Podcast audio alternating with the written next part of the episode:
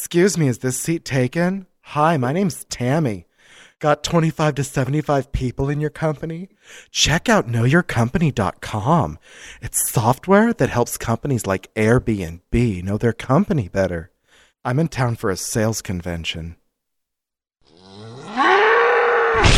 Tonight on Bullstone! When asked if twenty seventeen would be the triumphant year of his return, the Lord our God took a disinterested look at the planet, shrugged and said, nah, brah, no. The phrase, suns out, buns out, swiftly changes to Sun Tzu, Bun Tzu as Eastern philosophy becomes the new teen summer craze. Beggars can't be bruisers? How some bars are hiring bums as bouncers later. National leader makes things worse by speaking first and thinking later. Who are we talking about? uh, you tell me, man. A recent report shows that fundamental Christians are now concerned with praying away the gray.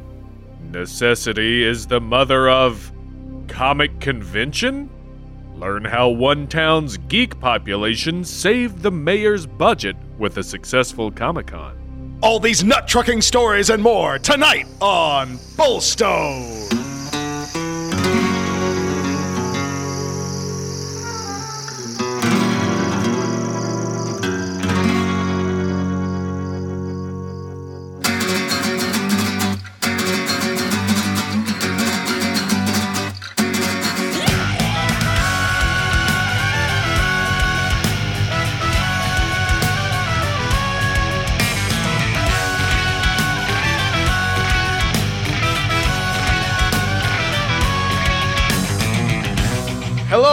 And welcome to another finely handcrafted, gently sanded, and then thoroughly oiled edition Ooh. of Bullstone. Flora, how the hell are you, sir? Oh, ah, hi. I'm good. That's awesome. Yeah, I'm doing all right. Doing all right. Oh, uh, yeah. Well, I'll tell you what. Yeah, it, as, as fun as it is uh, to talk to you, uh, Maybe. Bye! Flora, as much as I'm enjoying this A B conversation, I think you should see your way over to our guest, D B. Spitzer! Oh, yeah! Alphabetical and shit, son! how's, it, how's, it, how's it going, the Daves? It's oh, going it's good. Great. We were nice. just talking uh, before yeah. we were recording on how we had been just chatting for like a good ten minutes before we actually formally introduced each other, because we have been in communication for years. Years. Yep. Years. Yep. So, yeah, you... Long time yep. friend of the podcast. Exactly. At least since seven uh, episode seventy-one, seventy-two, I think. And we are delighted to have you on. And you might know him as Drunk Satan Robot. That's uh, what his mom uh, calls under him. His, under his uh, uh, nom d'artiste. Because he's supplied us with a ton of amazing fan art. Yep. Yeah, and, and now, now, he's all grown up. He's got his own podcast, mm-hmm. People's Guide to the Cthulhu Mythos. Part of the Ooh. Dark Myths Collective. That's oh, yeah. right. That's right. Uh, and that's that's been going for a little while. Uh, Spitzer, why don't you tell us, uh, first of all, uh, introduce yourself a little bit. Tell, tell everybody, fellow fans and other fans and Ceiling fans, who you are, what you do, um, and then tell us all about the People's Guide to the Cthulhu and Mythos, so also, that they go listen to it. Also, tell everyone that we have your permission just to call you Spitzer from here on out, so people don't think right. we're assumptive. Oh yeah, oh yeah, no, no, no. Um, you know, most people call me call me Spitzer or Mister Spitzer if you're nasty. And yeah, yeah. you nasty. Yeah, no, um, People's Guide to the Cthulhu Mythos. I've been doing it for about a year and a half, two years now. Um, it's just pretty much a literary podcast following the Cthulhu Mythos as it was written from the beginning of our universe to the cooling of Earth's sun. It follows the writings of H P. Lovecraft, Clark Ashton Smith, Robert E. Howard, Henry Kuttner, and um, goes through that from the book's perspective and the story's perspective of, like, year zero to everyone being dead and just monsters coming down from the stars, inhabiting Earth, making us go mad and, you know, all that kind of fun stuff. The good stuff. Yeah. Yeah. And I'd been listening to, I, I'd only listened to uh, Lovecraftian and Cthulhu-based podcasts uh, since about two thousand four, two thousand five. And then I quit listening to podcasts. And then one day I was like, oh, I should I should start looking up uh, some Cthulhu podcasts again. And I saw this one called Blurry Photos. And I was like, Ken Haidt, I know that guy. That guy's awesome. I've heard him talk live a billion times. And, you know, people are like, well, who are you? And I'm like, well, I'm like a low rent Ken Haidt. I'm the people's Ken Haidt. That's right. Yeah. Not your fancy Ken Haidts. Oh, yeah. But yeah, no, uh, it's, that's like how I got into Blurry Photos and also how I got into podcasting. And it was like, I started asking you guys questions. And let's see, I also asked uh, Mark and Mel some questions mm-hmm. over at An Hour With Your Ex. And I even asked the Gooch some questions here and there. Oh! You know, so me and Gentle Rebel, we know each other. Yeah. Oh, Gentle Rebel. Greg Bach dot com. So you're, you're woke A F. Oh, yeah. Oh, yeah. I wasn't, and I got to be honest, I resisted it, but eventually, that gentle rebel, he got me. He, he got he gently me. Caused you to rebel. Yeah, no, I, I'm, I'm, I'm, I'm from Oregon. I'm, I'm West Coast. I make, I make Greg Bach look like I don't know. Um, yeah, Mark Soloff. I was gonna, I, I was gonna say Dark Mark, but I'm like, uh, is this just gonna be a talking about Chicago people podcast? Right? It's true. It's the, the Blurry Photos uh, expanded expanded universe uh, references. I make Greg Bach look like a picture Mark Soloff drew of Mel Evans. Right? Well, that's uh, that's great. And uh, you've been growing that little plant there for, uh, like you said, a year and a half, two years. Yeah. And, and it's uh, it looks like it's doing quite well. Yeah, it's actually doing really well. In the last two months, I got a really cool co-host. Uh, today, Madam Mortician from uh, Austin, Texas. She moved up here recently, and she's been my co-host, and we've been talking about all kinds of cool monster movies, and we've just been moving out of just like the whole just umbrella of Lovecraftiana and kind of opening that umbrella larger just to include horror movies, classic cult films, and stuff like that, which I've always kind of talked about here throughout the show, but making it more part of the show itself. Sending Sweet. Tentacles out, as it were, to entwine other things and bring them under. Certainly. Yeah. Plus, it makes it so that you can podcast longer and, you know, not run out of stuff. Yeah, that, that never hurts. Yeah. If you do any uh, Robert E. Howard stuff, I know that uh, we have some uh, friends at the Cromcast mm-hmm. that would very much appreciate that. Cromcast oh, yeah. is pretty cool, yeah. Cromcast I, is righteous. You know. They just uh, they just put up this really great picture on Twitter of Robo- Rob- Robot E. Howard punching out. It was, it was really that great. Sounds like something that hangs on the wall in my wheelhouse. It was it was pretty glorious. Well, we're happy to have you on, and yeah, uh, to be on. Excited to talk about some uh, weird stuff from April. Mm, April.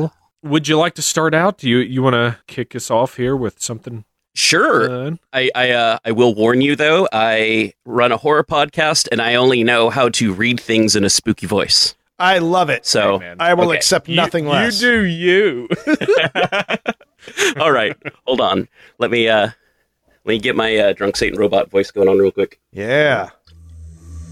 Space superstitions practiced by rocket scientists. Every cosmonaut pees on a tire.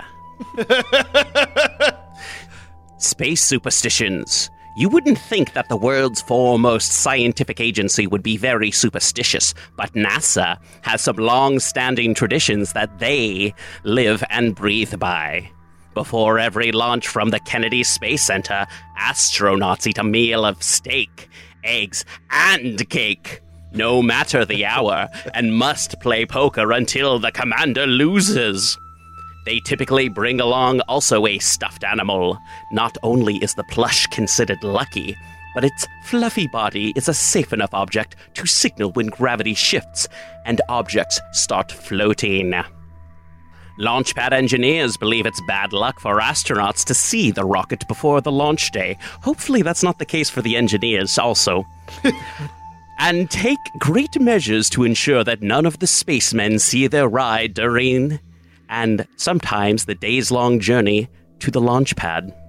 Back at Mission Control, every shuttle launch has been celebrated by a round of baked beans. When started as a single crock pot prepared by test director Norm Carlson, quickly grew into over sixty gallons consumed by the team and dignitaries after every launch. Uh, the, the, the famous NASA bean orgies. Yeah, no, no, it, it just seems like a bad idea. Hey, everyone, we're going to be in the control room for, well, as right. long as this goes on. Houston, and we like, have a problem. Cape Canaveral, we have a bigger problem. What started as a passive-aggressive joke has become superstition.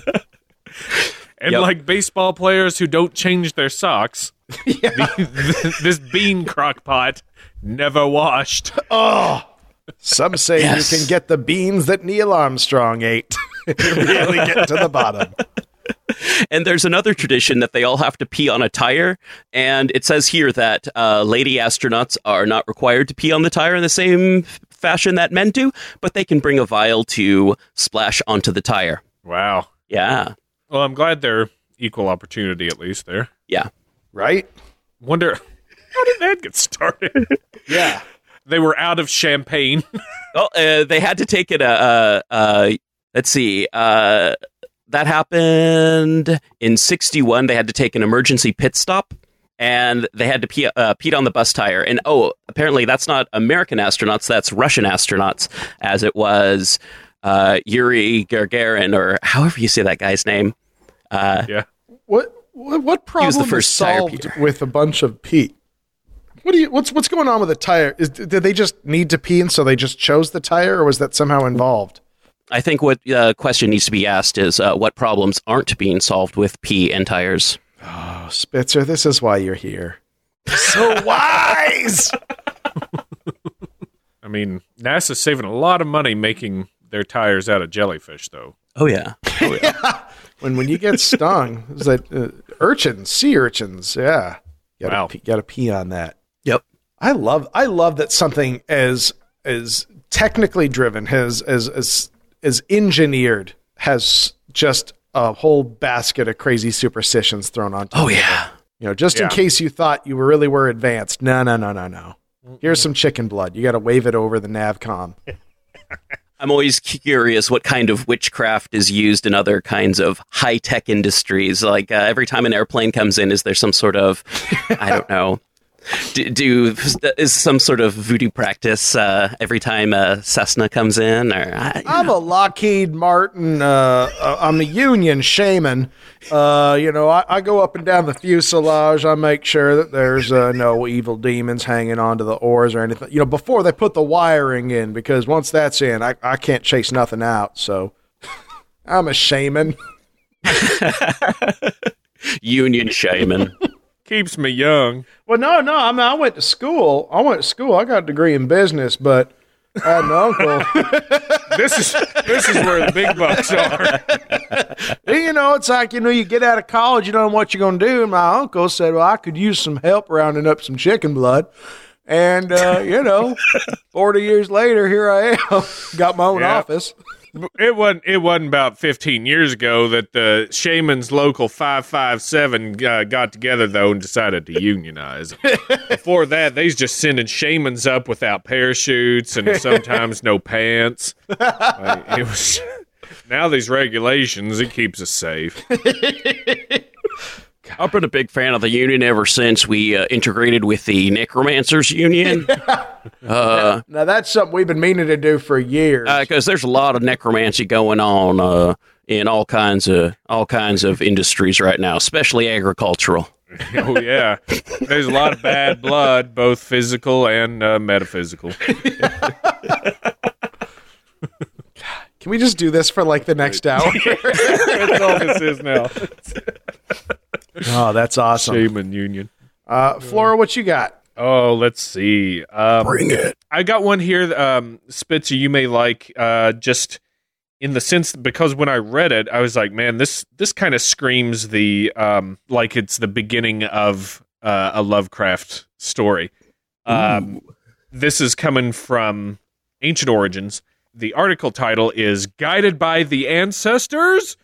Mayan fanatic saved by a one thousand year old priest. And so it goes on to talk about that in January of nineteen thirty-one, uh, an article showed up in the Modesto News Herald called Mystery of the Loltun Cave Hermit. And it was talking about a uh, a guy by the name of Robert Stacy Judd. Two first names, you should watch out. Uh, that's that's true, and the last name's hyphenated. He's got all kinds of problems. He was a uh, he was an English architect who kind of helped bring about. They they had a sort of Mayan revival around the time. A uh, lot of lot of people got really into like you know the uh, Mayan culture and the discoveries that were being made and things like that. And part of part of uh, uh, what he did was he. was inspired architecturally from pre-Columbian Mesoamerican civilizations, not only Mayans, but like Aztec stuff as well. He also uh, had a hand in building the uh, Aztec Hotel in nineteen twenty-four, uh, which is in the San Gabriel Valley in California. And anyways, he, he loved Mayan stuff uh, too, and he decided to go explore some, I guess, ruins or at least the area down in the Yucatan in in thirty-four. So he went to this place called the Loltun Cave, and I guess Loltun means uh, flower stone, not just like a bunch of laughing out loud. I was just going to say, lol. Damn it. Loltun. um, I dropped a lol ton of derision on that ass. Yeah, that's right. uh, and so the cave apparently had tons of artifacts in it, wall paintings, uh, Mayan stuff from the late pre-classical era, uh-huh, for all you archaeology nerds. Um, They're out there. And watch yourself. I know. One no, they misstep. Totally. So apparently when he went into this cave, it was the uh, fifth attempt that anybody had ever done to, to get down there in this place. So it wasn't necessarily uh, a good idea.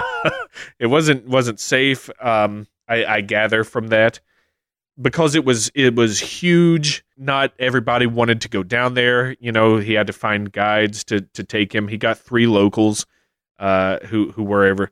I say not everybody wanted to take him, and then he got three people. That that sounds dumb, but um, but they decided. Uh, I guess people got lost in there a lot, and they decided to work out a system where they would go go in a little bit, and then one of the guides would stay in a pos- in position, and then the rest of them would keep on going. And when they got to where they could, they were just in earshot of the first guy, then the second guy would stay, and then the other, and then uh, Stacy Judd and the other guy kept going. So they kind of like posted uh, lookouts along the way to help them make their way back out and stuff. And you know, you know how life do. A huge rock just fell from the ceiling at one point, narrowly missed them. It was apparently one of those things where where they were just standing, it it just crashed down. Well, the second guy that they left behind heard it, and he was like, "Oh shit, they dead. I better right. I better check on him. Uh, probably get whatever cash this guy owes me and get out of here." Uh, so he went in looking for them, found them, and then they were lost because they couldn't hear the, the first guy. They didn't know how to how to get the the way back out of this cave. And then they got to a point where they squeezed into a, an open cavern. Yeah. This, ever onward, gentlemen. Look, there's a narrow passage. Let's continue. Yeah, they they got into this cavern, didn't really see anything that looked like where they'd come from or an exit, so they started to turn around and go. But then one of them saw a, just a tiny light, like across across the cavern, and then they saw there was a human form behind the light, and they walked towards each other, the the light and and this and the three guys now. And uh, Stacy Judd said that he saw an old man dressed in a white robe with a gourd serving as a skull cap on his head, and a small double gourd from which protruded a lighted wick. And so it's apparently th- an old Mayan priest, and the guides uh, were, were able to communicate with him, but he didn't speak any anybody's language. Uh, they said that he was probably speaking old Mayan. And so even though they, they, they couldn't communicate, they were able to, you know, figure out through like sign, sign language and, and you know, probably sticks and dirt drawing things, you know, who, whatever. But um, I guess they figured out that he was a Mayan priest who was guarding a treasure. And in addition, he was told that the priest was one thousand years old. And then he said, well, that's probably an exaggeration. But he reckoned that he was, quote, well over one hundred years old. And so anyways, they managed to let him know that they were lost. And he was like, oh, okay, let me show you the way out of the cave. He got out of the cave and apparently took photographs and motion pictures of him. I didn't get a chance to look for these. I, I don't know if that would be a waste of like thirty minutes of my life. But like uh, they I guess they gave him like a few coins just as as a token of appreciation, even though this guy, you know, probably used different coins in the underground caves. But like he went back down in there and then nobody ever saw him again. So it's just nuts. Now, I don't know how much of that is, you know, fanciful fabrication. But to me, when I read this, I was like, oh, my God, this is the great beginning of a story where the guy says he'll lead them out of the cave, and then he leads them down to a cult of people worshiping uh, an outer space, you know, right. fallen and, deity. And, and, and hungry for explorer flesh. Yeah, yeah, cannibals and, and also needed a sacrifice. And so...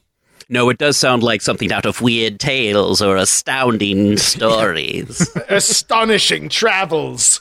Spicy Cavern Tales. uh, slightly different, slightly different.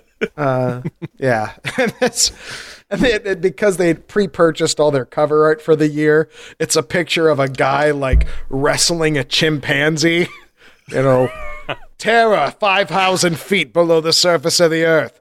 Uh, and, I mean... Well, this could have happened on his way in, in but yeah. We've already got the art, so... Throw in a paragraph about how it was an underground jungle. Yeah. Did you ever see, there was a, a really great like meme that was running around for a while, where it was like the, the cover of one of those old like action magazines, and it's a guy who's like fighting coconut crabs to the death. Oh, yeah. yeah. Yeah. yeah. And then Men's the, Adventure or one of those. Yeah, yeah. Exactly. And I'm just like, what what is your how did how do you get overrun by slow crabs? Ask Amelia Earhart. Oh.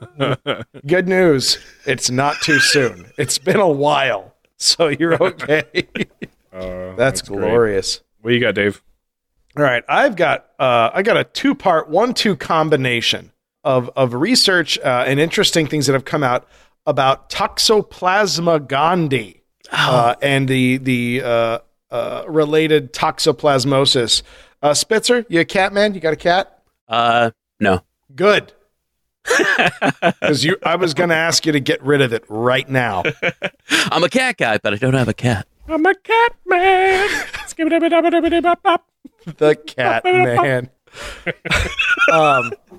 So, uh, Toxoplasma gondii uh, is a parasitic, uh, uh, what's the word I'm looking for now that I've got a thousand articles in front virus? Of me? Virus? Uh, it's not a virus. Um, why can't I? Th- I've read. Is this a thing that makes uh, mice want to hang out with cats because of their pee or something? Or, yes, uh, it's, uh, their, sorry, their it's, feces? A, it's a microbe. Um, and but it's a pacifist microbe, right? It is. It is all Toxoplasma gondii. I like that. Burned, I had to do this take it. Off camera. um, but it is. It, it's a, it's a well known thing. I mean, uh, historically, um, even even since the nineteen twenties, doctors have told, especially women um, who are pregnant, to stay away from changing cat litter because uh, uh, toxo, which is what I'm going to call it from here on out, is Uh, concentrated in cat feces. It, it, it, it replicates in the cat. Cat passes it. Other animals eat the feces. Boom. Now you've got a transmission cycle, and it goes on from there. And yeah, it, it, it does have all kinds of crazy effects. Makes mice more brave, thus more likely to end up back inside of a cat. Cycle continues. But it also, uh, as they do more research, has an amazing amount of effects on humans. And it's not the only uh, a microbe that does this. There are, I mean, we've talked about, I think, on the podcast, and I think at some point we'll probably end up doing something close to a whole episode on cordyceps fungus that can uh, change the behavior of insects and things like that. And there's a lot of fun, zombie fun to be had from that, whether it's the game Last of Us or uh, The Girl with All the Gifts. Uh, lots, lots of fun zombie fiction that kind of goes this fungal route. And doing this research, I was so dis- uh, I almost said disgusted, and that's not at all what I meant. Oh God. Uh, I was delighted to see uh, Janice Moore, who was uh, a professor of mine at Colorado State, uh, is in this. And she did work on uh, schistosomes, in particular uh, a, a version of schistosomiasis that would make pill bugs or roly-polies, who normally are negatively phototaxic. They like dark areas.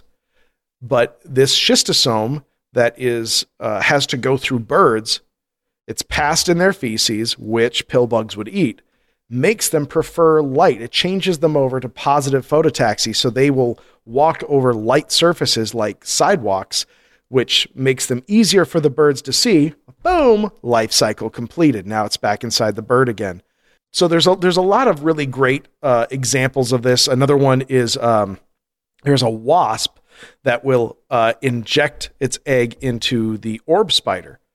Um, the larva that comes out of the egg then releases chemicals. I'm reading this, so just in case anyone's wondering, that prompt the spider to abandon weaving its familiar spiral web and instead spin its silk thread into a special pattern that will hold the cocoon in which the larva matures. It hijacks the ent- spider's entire operation to build a better bed. Wow. Huh. So, I mean, just lots of cool things like that. So, getting back to toxins. Did you know that mitochondria was the powerhouse of the cell? And I'm done. I can play too. That's nuts. Yeah. I mean, life uh, finds, finds a way. way. So when it comes back to toxoplasmosis, there is some research that indicates that um, pregnant women who carry a particularly high amount of infection are more likely to have uh, schizophrenic children. But oh. uh, the thing, once again, how many times do I have to say this in the podcast? Thank God for the Danes. The Danish National Hospital did this huge research project uh, on Uh, toxoplasmosis and how much how much of the antibodies people had in their body to determine their level of infection and any expressed behaviors as a result.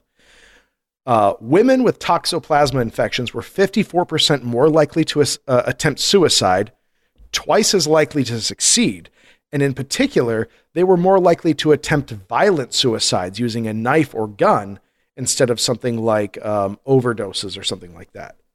Um, and what's more so, they were able to correlate the it, the likelihood of that behavior with the amount of infection that they found in those people. So uh, toxoplasma is this thing that we've just been swimming in. You know, everyone's got cats. No one gives it a lot of thought, but it can have huge repercussions on our behavior and our very lives. Jesus. And that that just has to get worse and worse year after year because it builds on itself. Cat lady fever. Yeah. Yeah. So here's the thing. Is it the chicken or the egg? Is is it the cats that make the lady? Or years and years of the lady making the cat. Yeah. So the two articles that I've got, one is from Scientific American um, and the other is from the Atlantic. And the Atlantic article is entitled How Your Cat is Making You Crazy. That these, these, um, this degree of toxoplasmic infection can actually radically alter your behavior, making you slightly less social and make you make you slightly more inclined to be around cats. Jeez Louise. Yeah. So, so crazy cat ladies, maybe this isn't your fault. You could be a victim of cruel fate and crueler microbes. Hmm. And okay, This it, it was a long time ago, so I've already I've already forgotten who whose hat I signed and threw in the air. But did you say? How did you say it gets in a person's uh, system? Do, is do they breathe that in from, or do they have to touch it or ingest it? It's uh, it's it's an oral fecal route kind of thing. It's from changing cat litter and uh, coming into contact. Probably getting uh, uh, in dust in the air and, and maybe inhaling it. Um, that I don't know for sure. I'm sure that's possible. I'm sure that that is a part of it. Uh, but mostly it, it's it's um, when people are directly interacting with cat feces. Okay. Because, I mean, and, and you think initially like, oh, well, as long as I don't just manhandle kitty logs, I'm fine. But you also think about the state of the average uh, litter box. You know, you, you you you clean out the clumps and stuff like that. But a litter box is a pretty filthy thing in general. True. Maybe there's already a little bit of crazy going on if they're just reaching in and grabbing handfuls of kitty roca. Yeah. Yeah, people get into that. As a matter of fact, uh, as I as I look through this even further, uh, Toxoplasmosis gondii was a huge, huge problem in the early days of the AIDS epidemic before people had good uh, uh, antiretroviral drugs, and it was responsible for dementia. And so it was also it was a big problem for people with, with compromised immune systems. Mm-hmm. So I, you know, so especially in someone whose immune system is already depressed. This thing just steps in there and just starts wrecking shop. Yeah. Wow. That, I mean, that's, it's scary. Yeah. yeah. Sure. It is, it is, it's weird to think, A, that there's anything that can mess with, with your brain like that. I mean, like syphilis makes you crazy, but like there are other things that just make you straight up crazy. But this keeps you largely functional, but just edges you into its own territory, into making its life a little easier. I mean, cats have been around a while. It's somebody too, told me know? the other day that the only they're the only animal that's self-domesticated. I don't know if that's true, but it wouldn't surprise me either. Hmm. hmm. Weird. Yeah. I don't know. I, I heard that uh, uh, we self-domesticated. So there. Ugh, maybe it's the cat's fault that humans are crazy, huh? Right? Well, cats. That's the thing. I feel I feel like maybe crazy cat ladies and gentlemen, it's twenty seventeen, greg bach dot com, that, you know, not entirely, we keep blaming them for this, but uh, they could just be the victims of a parasitic infection. I like it. Yeah. I just I just think it's great that, that anything can, can get in there and kind of hotwire the controls and steer you like a tiny robot inside your head. A tiny drunk robot. A tiny drunk Satan robot. Yeah. Now I keep thinking of like some Egyptian patient zero who had like a bunch of cats and coprophilia and just right? started the whole thing yeah. off. Oh, yeah. We're kicking this out. Yeah. And thus the first high priest of Bast is born. I just can't stop eating them. I don't I don't know exactly where I went wrong in that description, but I know that right now Ken Haidt is balefully staring into space and hoping that it's hitting me somehow. He's a, in he's, what conversation? Oh, because oh, because Ken Haidt is sort of a Bast expert. Oh, oh. He's a Bast master. Bast Pro Shop. Oh!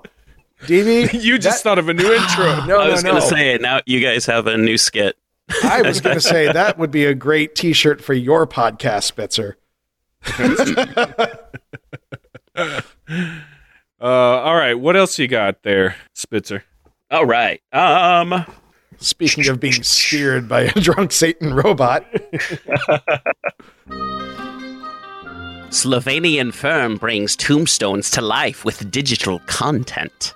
Ooh, spooky and technologically savvy. You what? A firm in Slovenia are giving tombstones a twenty-first century makeover with forty-eight inch interactive screens that can show pictures, video, and other digital content.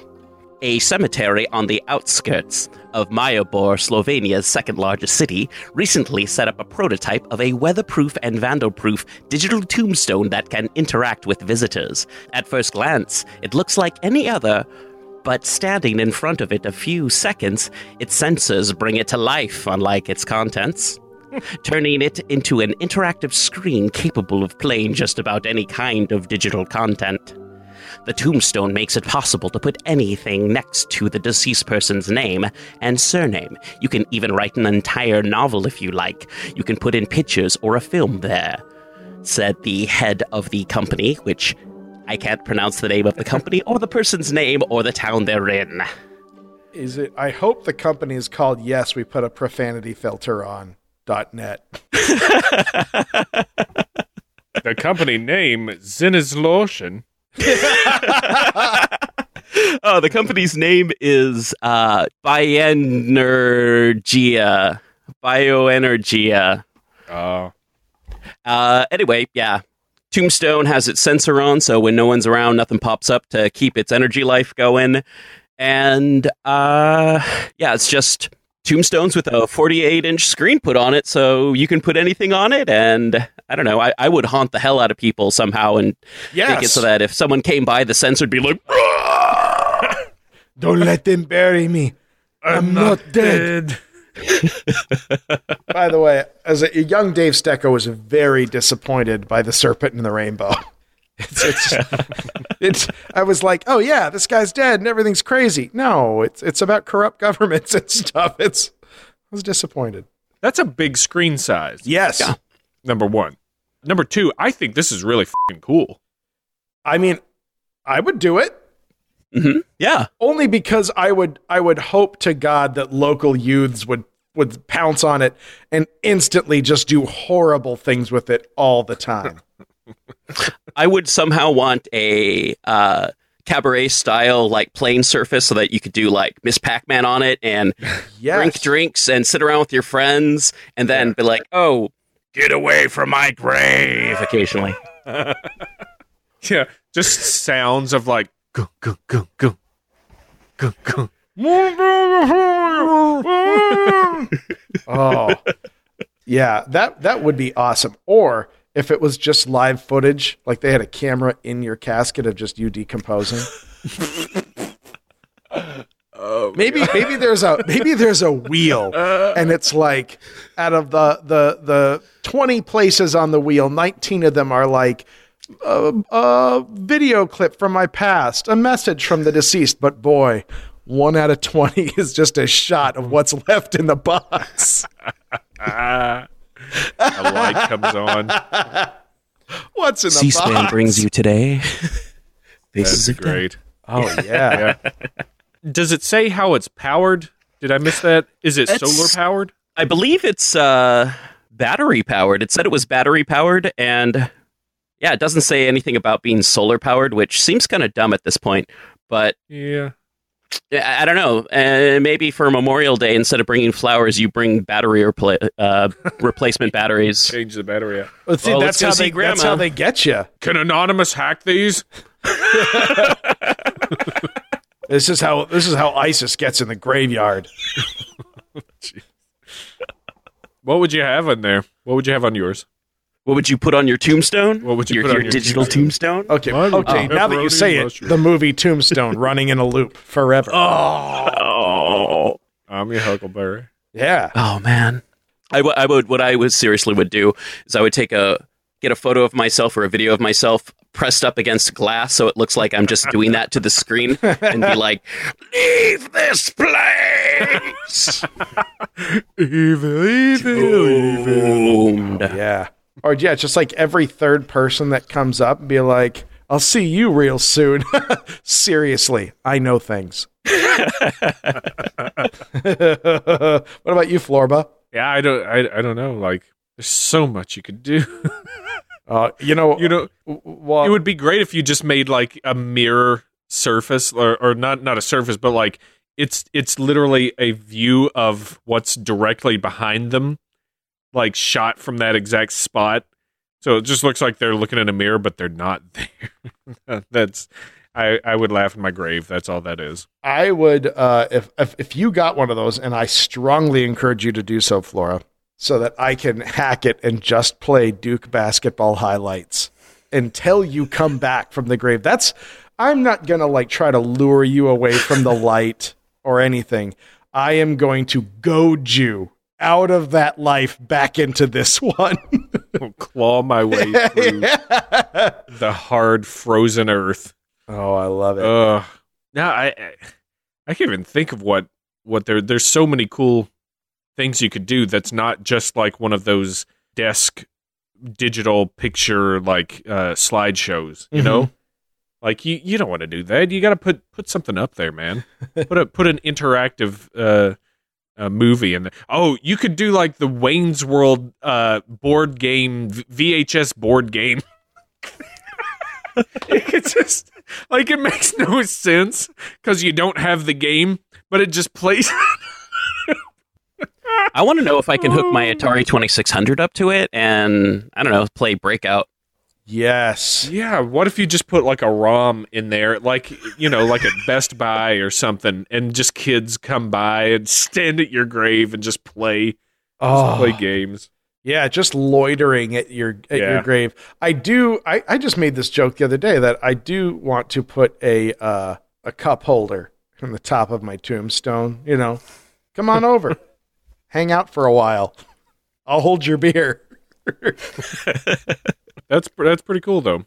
It reminds me, even though it's nothing at all like it, but the um, the graves in Serenity. Oh yeah, you know, yeah, have, little hologram. Mm-hmm. But it seems, yeah, it seems like you could just do more, more, more with just a screen that you can put whatever digital content you want in there than just like a, a hologram of you smiling. I'm talking like we we're more capable of doing things than the Sci-Fi Future Show. Oh man! Well, yeah, it just puts me in the mind of that. Yeah, I, I, I think it's, I think it's a worthwhile idea. I think that it's the most Slovenian thing on earth that it runs on batteries. I'm gonna go on record. I wish there was like a, I wish there was a um, an extension cord that just ran back to an old shed, not you know, not covered or anything. Every, risk of blowing up at any time. I would be uh, just as happy if there was a crank on the side of the headstone. Floor, what floor? What you got? Well, Dave, you're you're gonna like this one. We've talked about it before. Uh, there was an article in Live Science talking about melding mind and machine. Yes, put me in a robot body today. Seriously. Yeah. And they were asking, like, how close are we to connecting our brains to technology? Well, then tell and, me. They have been, you know, they've been making a lot of uh, really cool uh, steps forward on this, particularly with people that are uh, paralyzed or they have missing limbs. You know, they have been able, I guess the University of Pittsburgh um, has been able to have signals recorded inside the brain to control a robotic arm. And it's at Stanford, they have extracted the movement intentions of paralyzed patients from their ba- brain signals, allowing them to use a tablet wirelessly.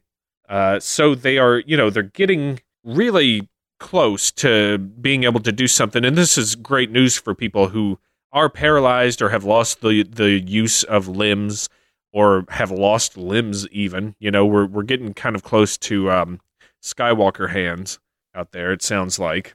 Yeah. I'm, I'm sure there's a long way to go, but... Um, it's not just science fiction anymore. It's slowly or quickly becoming science fact. And they, I, I guess they are undergoing human trials for bionic eyes right now, even. Okay. Yeah, get um, me some of those. Yeah. I want cyber eyes. I want more than two eyes.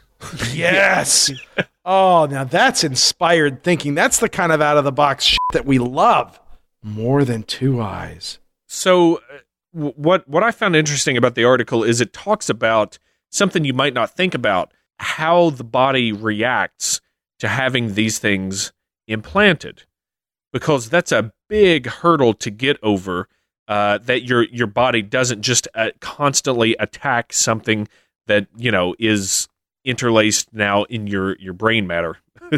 Not only will sometimes your antibodies think that it is an invader to your system, which, you know, it it, it is. Uh, but they say brain tissue is soft and flexible, while most of our electri- uh, while most of our electrically conductive materials tend to be very rigid. And so that can cause scarring and immune reactions, which is what I was talking about, that, you know, degrades the uh, implants over time. And so they're trying to figure out ways to make these uh, electronics and the things that would turn you into a cyborg Uh, biocompatible. And I, I, I don't know, I just thought it, you, you always are like, I, I want a laser eye, I, I want a uh, bionic uh, legs so I can jump over buildings and stuff. But you don't think of how that would actually work in terms of connecting to your existing system. Yeah. I mean, like, what what about the Doc Octopuses of the world? Yeah. There's no neural framework. Yeah. One thing they've got um, that they're excited about, there's one thing called electroceuticals, which are experimental small implants that treat a disease without drugs by communicating commands directly to the organs. And this helps with, uh, say, things like diabetes or uh, mm. d- diseases like that. And then they've got, or they're working on, how to get, get past the electrical to biochemical language barrier. They're working on building something called injectable neural lace, which... Ugh, sounds sexy. Yeah, it's it's not only is it nice to look at, but it it will gradually allow neurons to grow alongside implanted electrodes rather than rejecting them. And then there's flexible nanowire-based probes, scaffolds, and then glassy carbon interfaces. So they're just they're trying to develop ways to make everything kind of coexist if you need to get your D C Comics cyborg person on. Which I do all the time. Yeah. Elon Musk is trying to get this stuff off the ground. He's Well, dude, he's a, he's our Lex Luthor, so if anyone can do it, it's him. Has he turned from Tony Stark to Lex Luthor already? Uh, I, Tony I Stark know. and Lex Luthor are the same guy. I Let's feel just like be honest. Tony Stark had a lot of panache that Elon Musk is lacking. It's true. That's true. And maybe Tony Stark would be a bit different if there was, you know, Superman in the Marvel universe, like there's a Superman in the D C universe. That's true. Tony Stark might be like, point. I don't want some alien telling us what to do. That's no true. Alien's going to be on the Avengers as long as I'm here. how, how many aliens are on the Avengers? Okay, I guess Thor, but... You know, I... I yeah, yeah. There aren't many super-powered people in, that, in, in the Avengers. Y- you, you've got, like, the... the scientifically created Captain America, and I, I guess, all right, I'm going to put a cap on this rant because... I think you just started to. I, I, I'm going to stop it before I get it because nobody wants to hear that. I actually have something to add to this because, uh, as many listeners know, I recently got a job. I work at an insurance company, and we were going over a different, like, you know, orientation, different kinds of insurance and talking about uh, liabilities and things like that. And, like, in an Avengers movie... What kind of, I mean, there are special coverages. The United States federally set up coverage for acts of terrorism. There's a, a, a pool of money that pays businesses and commercial enterprises if an act of terrorism destroys their business and things like that. And so, but one thing that no insurance company ever covers is war. So we got into this really weird discussion where if aliens just show up and start wrecking shop, is it an act of terrorism? And we decided it was terrorism unless they sent a message to Earth declaring war. Then you don't have to cover anything. But if Thor is involved, now it's an act of God. Jeez. Yeah. See, insurance can be fun, kids. That was the only fun part. That's not, that's not true. I weirdly enough, I find it fascinating. I think it's it's cool. No one believes me. Everyone just got real quiet and just stared at me. Uh, anyways, that's uh, that's what I got. It it goes into a little bit more detail, but I'll link to it in the show notes if you want to read it. Yeah. Uh, uh, I've got two real quick ones, one super quick one. So uh, as we learned, uh, as we discussed at length uh, last month with Emma, Australia loves to brag that it's been, you know, what, thirty some years since somebody died of spider bite. But uh, it turns out back in February, they almost had to reset the clock uh, because Uh-oh. some kid, a ten-year-old, got wailed on by a funnel web spider, and ha- and they took him to the uh, the Australian reptile reptile park we were talking about, where they they milk these things, and he got twelve vials of antivenom, which is the most anyone's ever been given, and he barely pulled out. He pulled through. So Jeez. It worked out, but he, this is as close as they've ever come. Um, so anyway, that's just your, that's just your monthly Australian update. Um, it's still just as dangerous as ever. Don't let them tell you otherwise. uh, this really interesting article about Viking swords, which uh, I think are cool. And I think I think everyone's pretty much into Vikings at, on some level or another. Oh, yeah. Um, really interesting article about Viking swords, or as I like to call it, redundant. Right? Uh, but this is the fascinating thing. We've talked about the Ulfbert swords and, you know, really strong, weird things. This article is actually goes in the other direction, that there was a, a new analysis of uh, a few different Viking swords found that uh, some of these swords were garbage and were never meant to uh, to go forth und plunder. That um, and which makes you know makes perfect sense that this society that was uh, really totally into pillage, swords became very decorative after a while, and so people started just making these kind of uh, tchotchke, hang them on the wall swords. But people have been digging these up with bodies for a long time and like, oh, this must have been a great sword. And it turns out a lot of these things were just, uh, they were just, they were poorly made. They would not have um, held up in regular use and were, uh, for lack of a better word, just decor- uh, decorative. one d six negative two? Yeah, that's yeah, right. At least. Yeah, so... Um, I, I just thought that, that was kind of interesting uh, because there, you know, every time we ever do it or or you hear about these things, it's like, oh, they were this much better than we ever thought.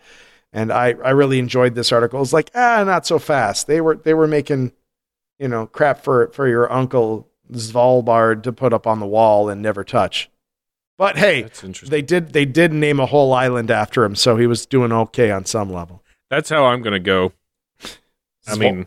You're going to get uh, decorative sorted. You are. You have a fair I, no, amount I, of decorative uh, blades in your house, but they, they're enough to get any job done. They will. They they could get the job done, but I just see it being like, uh, you know, when, when the King of England busts into my house and I need to defend my family, I'm going to pull out one of these decorative swords and, like, in my swing, in my in my... coup de grace on the King of England. As you scream, suck it's, it, Longshanks. Yeah, it's going to snap, snap across his neck because it's it's a decorative sword. And then he's going to he's gonna shank me with the Magna Carta or whatever he, weapon he uses. Magna Carta!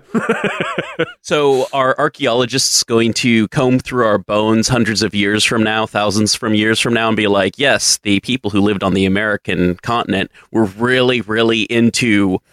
Uh, Japanese swords that were terrible, oh, and yeah, these things that they called batliths. Yeah, yeah. They they had to carry these things to and from work to keep themselves uh, safe. It was a very martial society. But most of them were for show, and that's yeah. why they killed themselves. Oh God, I I mean I, that that's that is glorious.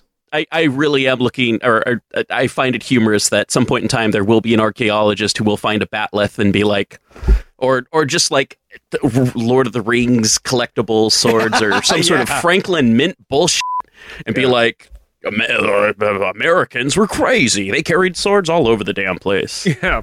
This this guy that lived in Chicago must have been a master of not only Japanese sword fighting, but also the rapier and the broadsword. Like, he worshipped a god named Thor and had many, many idolatrous pictures of him was, throughout his commode. His, I almost said commode, abode. Because you live in a shitter. I... When I, I remember when I was in sixth grade, my elementary school library had this book that I just I was fascinated with because it was such a cool idea, and it was like a book made for kids, but it was, um, it was like archaeologists from the year four thousand had like excavated modern times, you know, like yeah. the United States circa nineteen eighty eight, and like had completely gotten everything wrong, and had like people wearing toilet seats around their necks, and it was like, this is a part of, this is what their high priest would wear. Every room, every home had a room devoted with this special altar in it. It was, it was just this really, I don't know what it was called, but it was such a great book that just about these archaeologists who just got everything wrong, but it was, that's yeah, I hilarious. It. Cool. I, I bet there's some, some good fiction out there that somebody has uh, has drummed up a, a similar idea, you know, like a uh, uh, Ernst Cline or something, you know, like one oh, of yeah. one of those types of authors that's got one of them uh, one of them there uh, one of them Scalzies. Is it one of them Scalzies? Scalzies, yeah, yeah, one of them Scalzies. One of them uh, J K R R Martins. All right, I got one last one here uh, from from the B B C.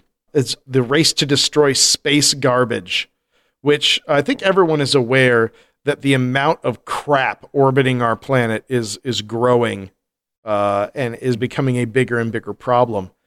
You know, yeah. As as you know, well, virtually any country can put something up into orbit, and a lot of these a lot of these satellites aren't eternal. None of them are eternal, but like a lot of them are just, they have very finite lifespans, and the ones that don't fall back out of orbit or just take a long time, they're just up there until they burn up in the atmosphere.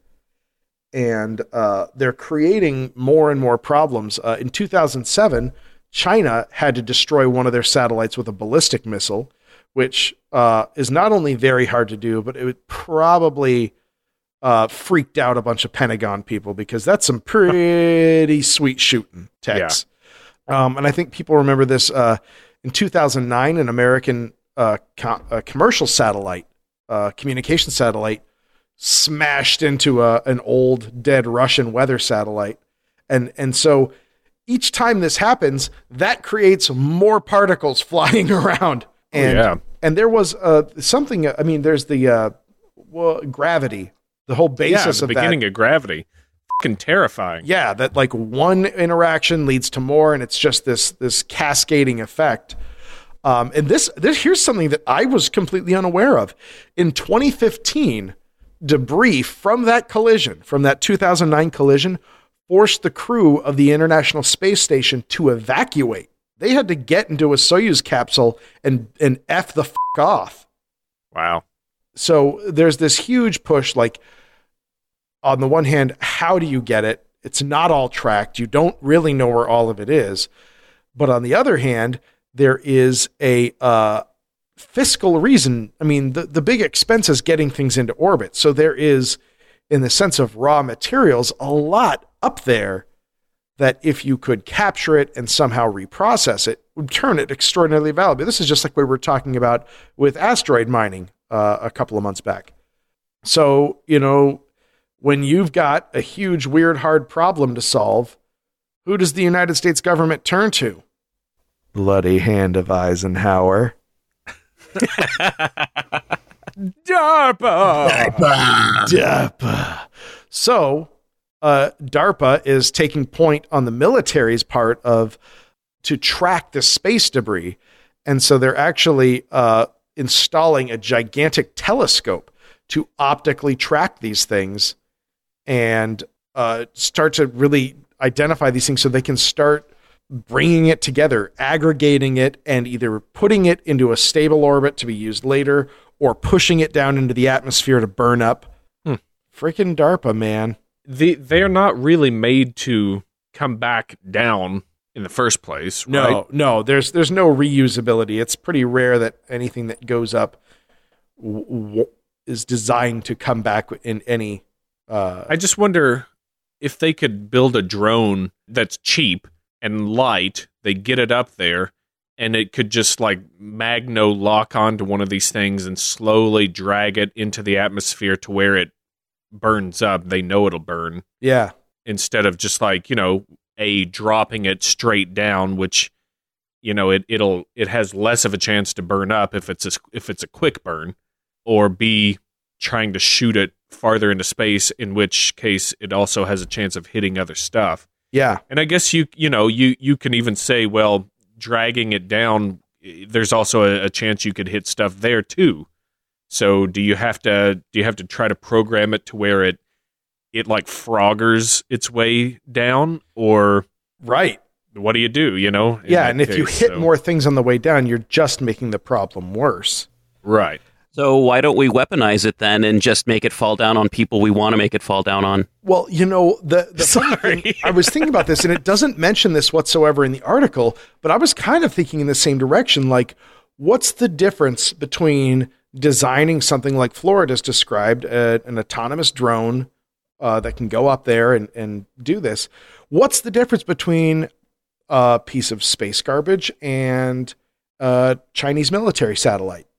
Brought to you by DARPA. Right. I mean, th- and I think that's why, honestly, I think we're a lot further ahead in this department than anyone suspects we are, because the nature of the problems that need to be solved are so close to a, a military application. I mean, any nation that wants to really wage war in the new millennium, those satellites are a target, and they are, they are extraordinarily vulnerable because right now, no one can really, you know, get to them as far as we know. But if you if you do have the ability to to make something like what Flora described, then that that thing, that's like saying, well, I pro I made I made a suit for a garbage man. Um, I call it the Iron Man suit. So a garbage man can fly anywhere in the country at supersonic speeds. Uh, he's super strong, and he's got these Repulso garbage lasers just for pushing dumpsters around. You know, it, actually, and there's someone in the government going, boy, I can think of something else to do with your garbage man suit. Deliver pizza. Yeah. My name's Phineas J. Little Caesars the Third, and I've got an offer for you. The only way people want Little Caesars pizza is if it's delivered by flying robot heroes. And even then, they just, thanks, robot hero. What's for yeah, dinner? Give us two. Yeah, when uh, you said something about space junk, I thought you were going to be talking about, like, the, I don't know, shows that only last one season on Sci-Fi Channel or something. Oh. That I would, if there was like a subscription cable network that was called Space Junk, and it was all the shows that just got like a pilot and five episodes, I would be so happy. Everything Gene Roddenberry wrote that wasn't Star Trek. Oh yeah, you could just call it like the yeah the Erin Gray network, and she could be the host for everything. And, which, by the way, Erin Gray, aka Wilma Deering, is uh was on the pilot episode of the new M S T three K. Of M S T three K, yeah. yeah. I was pretty excited oh, to see her on there. Darling Deering. That's right. Oh, yeah. oh, I can't believe she lost. But not my heart. She won that forever. Yeah, so anyway, that I just thought that was a, a, a cool thing with like an actual problem, but becomes really tricky to try to solve because the solution is because so... Because the D J doesn't revolve it. Yeah, the D J won't revolve it because the, the, it's such a weird thing. The solution is so close to designing a weapon system. Maybe they could put little, li- little, some of those little cluster missiles into a drone to go up and, and blow something into small, very small pieces. Yeah, that see, it just... You you just create problems when you yeah. try to solve one. Yeah, and that's like five. That's just it. Yeah, because what you have, like you start Hail with Hydra. A, you start with a bunch of gigantic cruise missile sized pieces, and it, if you mess it up, now you've just got a giant cloud of twenty-aught buckshot flying around at twelve thousand miles an hour. Right, with like thousands of bucks in the way. I feel like we're writing a really cool G I. Joe episode right now. Oh, yeah. And then we'll use the satellites against them. Nice. Doctor Mindbender. Blurry Photos. G I. Joe, codename Trash Man. I am a robot. He's also a one thousand year old Mayan priest. All right, Dave, how about, uh, how about I end us with a rundown? All right, take us out. Flarba. Uh, all right, this one I call Pish Posh, I was taking a bath. The telephone area code in the Tony English city of Bath is different than that of adjacent Radstock and probably better explained by landline telephone infrastructure than a legal boundary. Uh, however, a Bath councilwoman said in April that she's dealing with complaints by ten new residents Uh, who paid high-end prices for their homes, only to find they came with the Radstock area code. Admitted one Bath resident, I do consider my phone number to be part of my identity. Jesus. That is from Somerset Live. These are people who withstood uh, years of Nazi bombing. And now, now this. Um, this one I call Badger's Shop. You'll you'll see why. Okay. Uh, you may you guys may have seen this. It floated around Facebook uh, earlier this month. University of Utah researchers trained surveillance cameras on dead animals in a local desert to study scavenger behavior, and were apparently astonished to witness the disappearances of two bait cows over the course of five days, according to the biologist's recent journal article. Two different badgers working around the clock for days had dug adjacent holes and completely buried the cows. For, and that's probably for storage or to keep the carcasses from competitors. Dude, badgers are industrious. Cue badger sound. Yeah. This one I call A Fail of Two Cities. Samuel West announced in April that his Museum of Failure will open in Helsingborg, Sweden in June to commemorate innovation missteps that might serve as inspiration for future successes. Among the initial exhibits, coffee-infused Coca-Cola, the Bic For Her pin, because, you know, women's handwriting needs are, are unique. Right, right.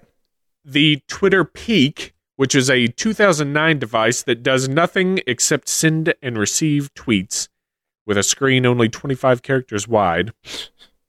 And Harley-Davidson's nineteen nineties line of colognes. Ooh, said West uh, as appealing as oil and gas fumes. Now, uh, ironically enough, he's not the first to attempt to immortalize failure with a museum. Uh, there were also attempts in two thousand seven and two thousand fourteen, and maybe you can guess how those ended. Right. Oh. Smashing successes. Right. Smashing examples of themselves. So that's what I got. That's your round. Oh, man. Well, I'll tell you what, man. Spitzer, thank you so much for being on the show with us. Absolutely. Hey, thank you. Yeah, thank you guys for having me on. It's been a, been, been an honor. As I said, I figured I'd be on Candy Chat before Bullstone, but, you know. Well, uh, so so give us one more time. Give everybody the rundown. Uh, where okay. they can find you, see you, smell you, hold your hand. Feel me. That's right. uh, let's see. I am D B Spitzer, of course, still. Um, I am at Drunk Satan Robot on the Twitter if you want to see a Twitter feed that I rarely ever update. And you can go to at P G T T C M on Twitter, Instagram, Facebook for updates on the podcast, and P G T T C M dot podbean dot com for the R S S feed for the podcast. And I had a Tumblr account going on, but it just turned into, I don't know, pictures of Pokemon. So, uh, well, that's the internet I, for you. I, I forgot the password for it, and you know, just never updated it. I feel like that. Ha- I feel like that's happened with StumbleUpon for us. But yeah, that's um, People's Guide to the Cthulhu Mythos. I do readings once or twice a month, and then uh, yeah, about twice a month there's reading episodes, and twice a month there's just episodes about various deities, books, monsters, events in the Cthulhu Mythos, and stuff about various authors and writers. And we just got done with coverage of South by Southwest. Uh, my co-host, uh, today, Madam Mortician, was down there covering stuff going on by South by Southwest, and yeah, just all kinds of stuff. Awesome. Yeah. Everybody knows where to find us, Blurry Photos Podcast. That'll get you everywhere you need to go. If you can't find us, just type that, and we'll show up on whatever you're looking for, I bet. Yep. Facebook, Twitter, StumbleUpon. Really hitting the StumbleUpon. Oh. Uh, don't forget, you you only have about uh, a couple weeks left uh, to get yourself that Obaku watch that we keep peer pressuring you into getting. It's thirty percent off. What are you thinking about? A third of the price is Here's gone. Here's the thing. Free, you're going to roll into Father's Day territory, and you're going to wish you had that coupon, and it'll be too late. Guess what? They also have women's watches that are beautiful. Yep. Just in case your dad's a mom. So don't forget to go to uh, obaku dot com. That's O B A K U. Dot com. Use the offer code blurry S six, the number six, and that'll get you thirty percent off a gorgeous watch.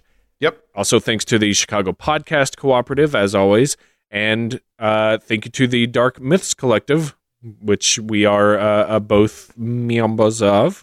Mm-hmm. Oh, yeah. Audibletrial.com slash Blurry Photos gets you an audiobook of your choice that you get to keep, even if you don't want to keep the membership. That's right. Bam. That's how you do it. Duh. Do you know that they have over one hundred eighty thousand books to choose from at audible dot com? Damn, that's a lot of books. Woo! And Woo! with and with that, you just gave the best ad for Audible we have ever done. That was the best one. Did they have uh, did they have plenty of Lovecraft choices to choose from? Lovecraft, they have Robert E. Howard, they have Philip K. Dick, and, you know, I, I, I like to download and get some Dick in my ear when I do the Audible. Who doesn't? Who doesn't? You know, it's not, it's, it's, it's tough when you first start reading his stuff, but after a while you find you develop a taste for it. Yeah, that's true. That's true. Yeah, yeah, yeah. Do yeah. you get it? Ah. Next week on Bullstone. The head of the F D A was brought before a Senate committee to answer charges that he's been harboring members of the E P A from the F B I. Newly discovered shrimp species named after Pink Floyd admits, I'm more of a Rush fan, but Floyd's cool. If it ain't broke, don't crucifix it? We'll tell you about a community that is asking one church group to stop unnecessary home repairs under the guise of charity. All these wang-clanging stories and more next time on Bullstone.